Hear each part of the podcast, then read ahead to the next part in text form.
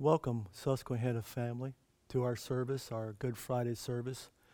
Thank you so much for joining us, and to all those who have uh, watched us during this uh, historic time in our country that we're not able to be together physically, but we, uh, we know that you uh, have been coming in online and watching our services, and we thank you for that. And hopefully, uh, after this all gets settled and we can all join uh, in together in fellowship here at church, you might check us out. You might come and you might just uh, just to see if this is really, really where it's coming from. Twice a year, traditionally and historically, the churches are full. Of course, we know one of the times is Christmas time when we come and we're so full of joy and we have our candlelight service and the kids just can't wait to open those presents. And the churches are full. People that don't normally come to church, they come. Folks that haven't come for a long time, they show up. The other time is the Easter time, the time of Good Friday and, and, and Easter, which is coming up on, on Sunday. And this is a time, again, where the churches are full. People that don't come, will come. Kids dress up in their suits and, and in their beautiful dresses, and there's so much color. Spring is, is sprouting out all these beautiful colors. But Good Friday should be a time when we have a true reflectiveness of what has happened on the cross of Calvary. It should be a time of heaviness. And that's what I want to talk to you today. I want to talk about the important part of a man's last words. A person's last words are so powerful. I can still remember uh, when my father went into an operation, which I thought he would come out of, and we were able to sit down and to talk privately. And some of the last words he told me, I still carry with me and will always carry with me. We're going to be looking at Jesus' last words in Mark 15 34. But first, we need to look at a verse that we want to serve as our foundational verse. It is very uh, deep theological uh, waters that we could uh, tread in this. But I want to start off by looking at 2 Corinthians 5:21.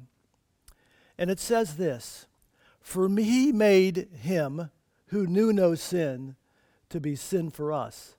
That we might become the righteousness of God in him. And as we look at the last words of Jesus, and we're going to be looking at those last words in Mark uh, 15 34. So if you have uh, access to a Bible online or however you do it, you could go ahead and you could turn to that, and I wish you would. But at these last words of Jesus, there should be a, a capture of the heart. There should be a deep emotion for what the Son of God did for us, how he had to endure and, and suffer to create an opportunity for you and I to have a right relationship with the Father, how he took our hand and joined the hands of God the Father for what he did on the cross of Calvary. This moment shouldn't be just another moment in which we might say, oh, well, ho hum, Let's uh, keep moving. What's the next message? But this should hit deep. This time should not be a time in which we reflect one time a year. But it should be a time in which it should carry with us throughout the year. So let me ask you this What moves you? What is it that stirs your spirit? Maybe it's a new child being born. And boy, I can remember when our grandchildren were born and when our sons were born. It's such an unbelievable, fantastic moment. That stirred me. Maybe it's a heartache of a loved one in pain. Or perhaps uh, it's a once in a lifetime trip. We all have something that gets us. For me, when I see a video of an unexpected reunion of a deployed soldier coming back from a deployment, in fact, like this one right here. And just keep in mind that my tour is almost over, and I'll see you real real show.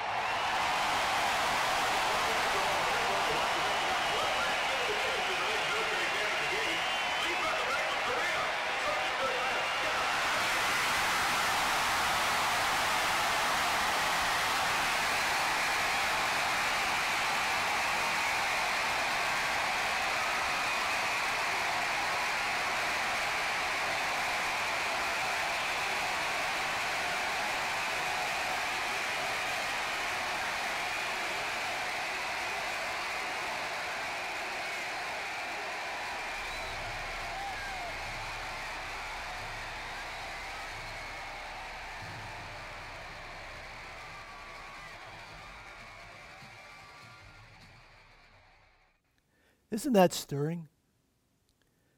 Nine words that Jesus spoke on the cross of Calvary should stir us. These last words should move us to a closer place of intimacy.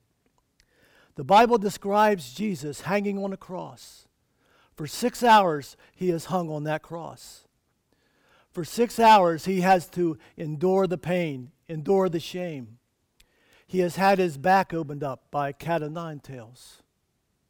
He has been spit upon. He has been lied about. He has been forced to carry a heavy wooden cross. I'm sure many splinters he had in his back, crowned with a thorn into his skull. But something happens, the Bible says, and on the ninth hour, which is three o'clock in the afternoon, it says, in an unnatural darkness filled the earth, not just that region in which they were in, but it filled the earth. And Jesus is about to take his last breath. And as we look at Mark 15 34, what we see is what is known as the cry of dereliction. It's a direct quote from Psalm 22. And I thought it's interesting. Here, Jesus, the Son of God, hanging on a cross in pain, not only physical pain, but the psychological pain hanging there. He goes to the Bible. He goes to Psalm 22 and he starts to quote Psalm 22. And as we look at Mark 15 34, we see this. It says, And at the ninth hour, Jesus cried out with a loud voice, saying, Elohoi, Elohoi, Lama Sabachthani, which is transcribed, My God, my God, why hast thou forsaken me? In Isaiah 53 6, it says, All we like sheep have gone astray. We have all turned every one to his own way, and the Lord has laid on him the iniquity of us all. Elohoi, Elohoi, lama sabachthani. My God, my God, why have you forsaken me? And in this time at the cross, we see two very different focuses coming in here together at the same time. We see the humanity of Jesus at his lowest point, contrasted at the same time with the high point of the crucifixion. You see, when Jesus cried out, My God, my God, it is a cry, it is an emotional cry. It's the very same cry that we see in Luke 9 38 when the man came to Jesus because he had a son that was demon possessed, and the disciples couldn't even cast out these demons. It's the same cry. He comes to Jesus and he says, I know you can do this. I've heard you can do this. Please, Jesus, heal my son. It is that kind of cry. You can heal him. I know you can heal him. It's the same cry of anguish. These powerful words, my God, my God, is actually a cry of deliverance. You see, deliverance has two meanings. The first one is it's the action of being rescued or set free. The other is an authoritative utterance or cry. Mark 15 34 is the rescue. It's the 911, the 911 of our spiritual condition and our future destination. As Jesus is on the cross in the ninth hour, he's been there for six hours. He isn't thinking, well, I'm making bad people good. No, you see, he's there because he's making dead people spiritually to come alive, to bring us to life spiritually. And this is the power of the moment. At this moment, we see the Lord Jesus in his humanity. This is the lowest point that he's at. This is the most horrible, gut wrenching part of the crucifixion. These words are spoken My God, my God, why hast thou forsaken me? You see, these last words invoke an emotional and mental hurt as we connect, as many of us can connect with, and many of us have experienced. We can all connect possibly on a personal level because all of us have been forsaken. All of us have been disappointed.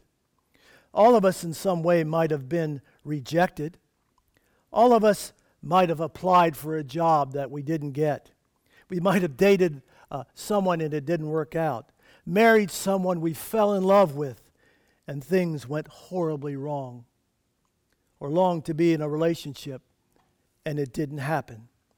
We can connect in some way with that with that that he's going through. Although we can't connect with the crucifixion. I've never had nails driven through my hands. I've never had nails driven through my feet. I never have. Neither have you. But I know what it's like to be rejected. And I know what it's like to feel abandoned. When I was 11 years old, a terrible thing happened. I had five brothers. My mother was 39 years of age. One morning she woke up and told her husband, I need to go to a doctor. Something's wrong. Two weeks later, my mother died. And I felt abandoned. I had two older brothers and three younger siblings. The abandonment kept going. The rejection was there. The forsakenness was there. Right after that happened, two months later, my brother, my oldest brother, committed suicide. Oh, I know what it's like to be abandoned. Not like Jesus was abandoned, but I knew what it was like to be abandoned. A few months later, my grandfather passed away. Then my father went off to war.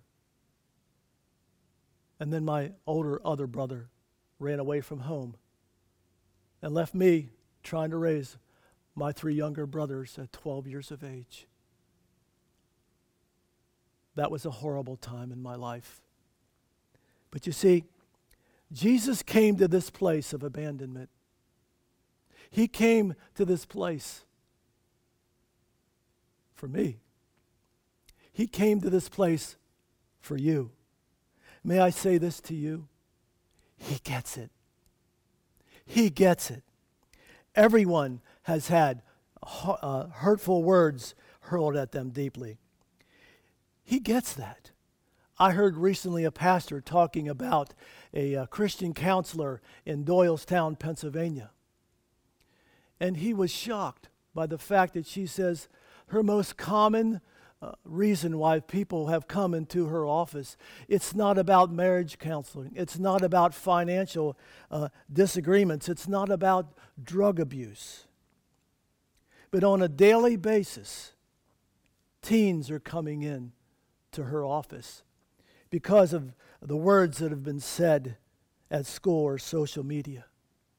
May I say to you out there, teen, whatever words might have been spoken to you, Jesus gets it.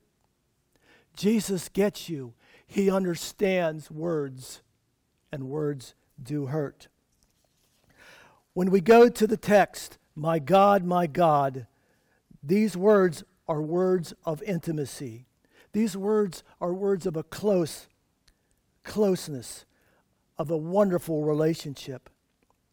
This is the only time we know that Jesus ever prays to the Father in this manner. At his loneliest time, he uses this most profound way to connect to God. You see, in the Bible, when we look at it, he uses the word Abba Father. He uses the word Father, but never like this did he ever say, Elohoi, Elohoi, that cry of deliverance, that cry of anguish. I wonder today, do you believe he is your God? In that moment of difficulty, in that moment of trial, you can cry out like Jesus, My God, my God, I don't know why this trial is happening to me. I don't know why we're going through this scary time. I don't know why this loss is happening. Why this difficulty? Why this pain? May I say to you today, He gets your pain. He gets your cry. He understands it. He gets you.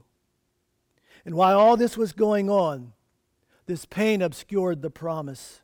And all this around him was a very crowded hill. Many, many people were there, yet loneliness and abandonment was felt.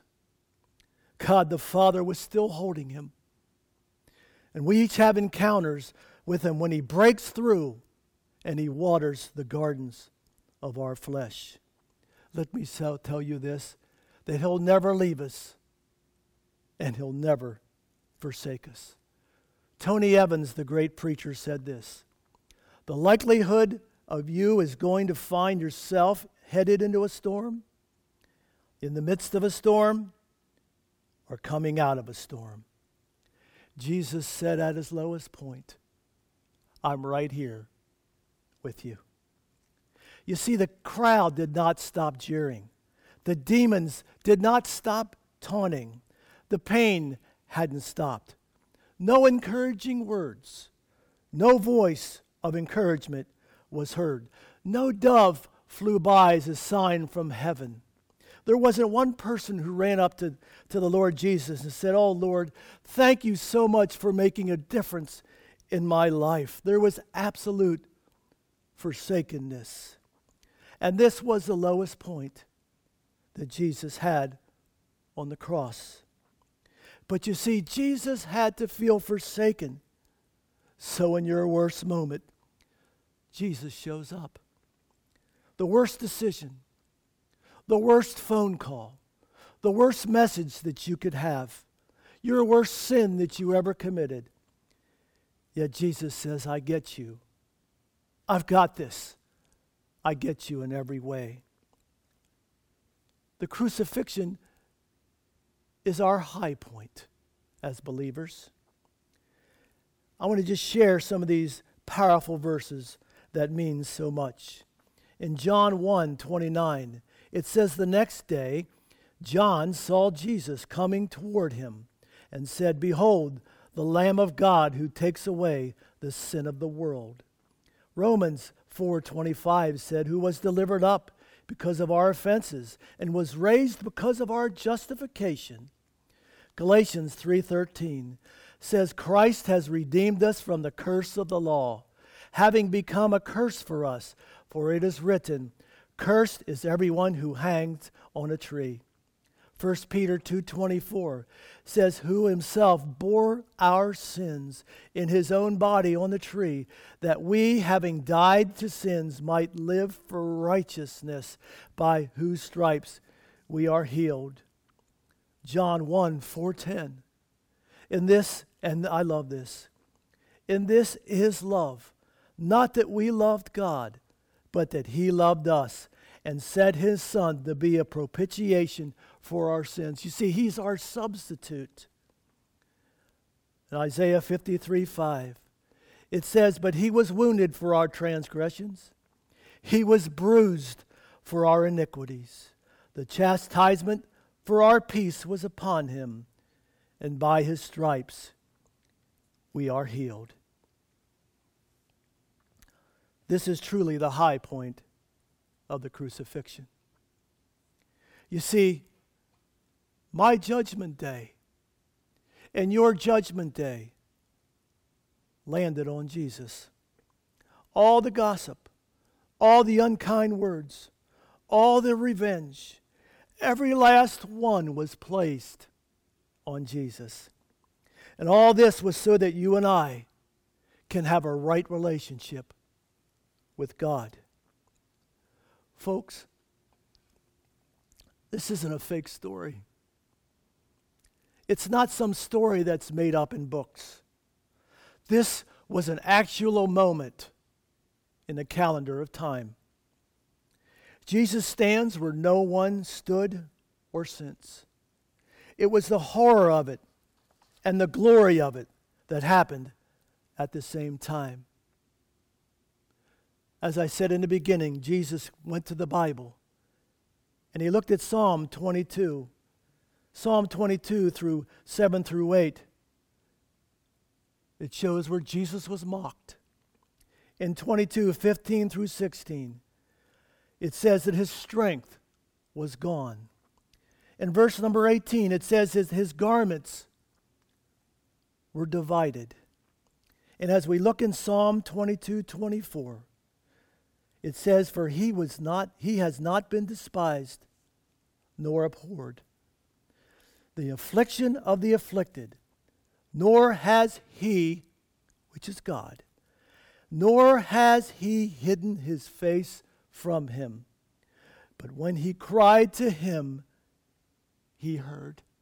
Folks, when we cry to God and we don't think he sees us, and the darkness overtakes us, God still hears our prayer. He'll carry us through whatever storm may come. Recently, in my devotions, I'm reading a devotion that's called Leadership in Crisis, and it talks about not having the crisis manage you, but that you manage the crisis. I wanted to read this for you. I think it's, it's wonderful, and it really talks about what we're going through today. It says this Let his words steer your course. Don't lose hope. Don't lose focus. Let his let his peace shield you in times of the storm. Don't magnify the weight of the problem more than you, tre- than you treasure, honor, and value God. Magnify and exalt God's word in every aspect of your life. And this is so important. Don't let the magnitude of the moment derail your faith. Elohoi, Elohoi, Lama Sabachthani. My God, my God. Father, thank you so much for your message of hope. Thank you for what you did on the cross of Calvary. I pray, Father, that as everyone that listens to this and sees this might put this day down not as a day that we reflect on once a year, but as a day in which we can remember and act upon every day of our life. And I thank you so much in the name of Jesus. Amen.